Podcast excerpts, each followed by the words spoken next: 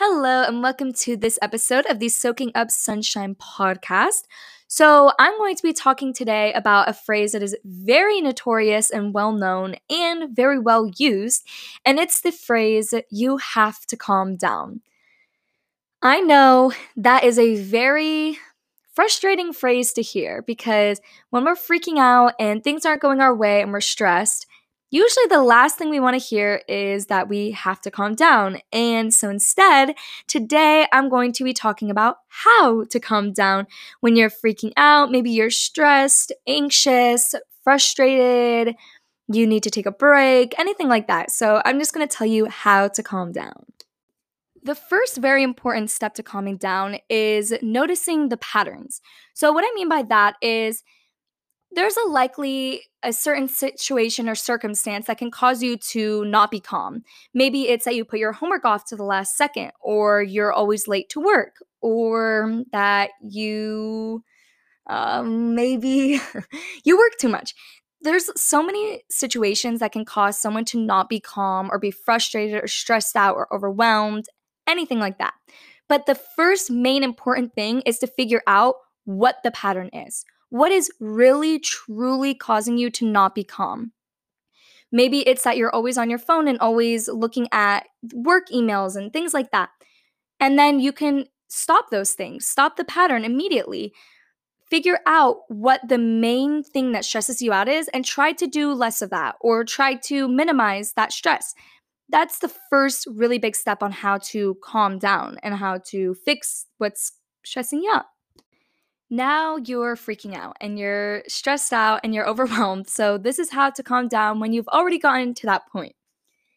This technique is kind of a well known one, and you might have heard of it, and it's called grounding. So, if you haven't heard of the grounding technique, it basically involves a four, five, four, three, two, one step process.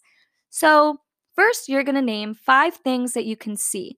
Maybe it's a painting on your wall, or lights around your room, or a tree outside. Then you're going to name four things you can feel, like grass, or your blanket, or your hair, or something. Then three things you can hear I don't know, birds chirping, your breathing, stuff like that. Two things you can smell, maybe it's food. Um, um, what else can you smell? A lot of things. You can smell a lot of things. Uh, and then one thing you can taste. So, like gum, mints, something like that. So that's the grounding technique. It pretty much puts you in a mindset where really all you can think about is your surroundings rather than what's in your head and what your thoughts are, your worried thoughts, maybe your anxious thoughts, stuff like that. It really helps with anxiety and also to calm down. So the grounding technique is very beneficial and very helpful. And I hope that you can use it someday to calm down. This next thing is something that can be beneficial for anyone, and it can be beneficial for literally any time, not even just when you're stressed out, but like always. And that is to write down a list of what you're grateful for.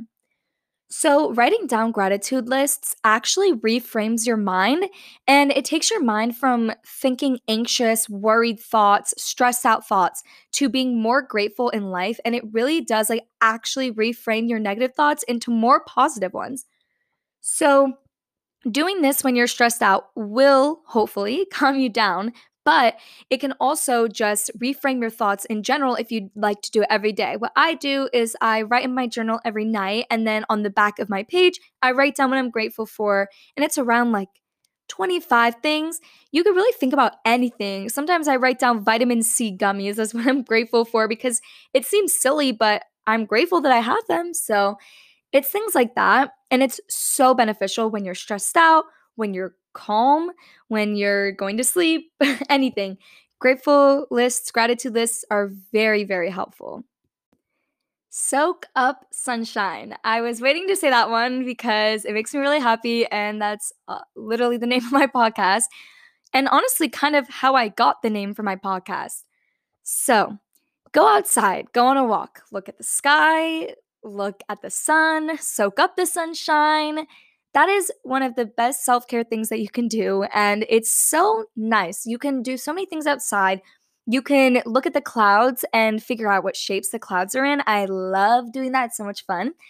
And you could just soak up sunshine. That really does improve your attitude. Like it, it, um, brings in more happy chemicals and makes you happier, less stressed. You can breathe in some fresh air, nice fresh air, and you can do what my podcast says soak up sunshine. So I love that advice. And I think that that would really, really help you to calm down when you're stressed out and need a little breather. Last but not least, I also love this piece of advice, and it is to put on happy music and dance around.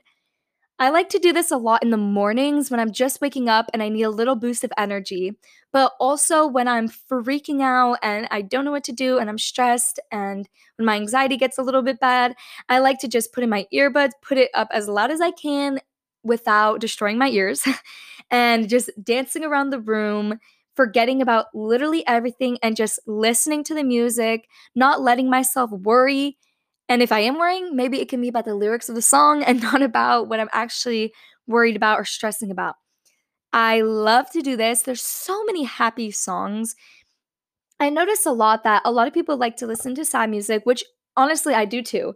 But I feel like listening to happy music and dancing around the room and just having it really loud can also just kind of change your outlook on your day and about your stressful situation. I have a playlist on Apple Music actually called Sunshine Songs.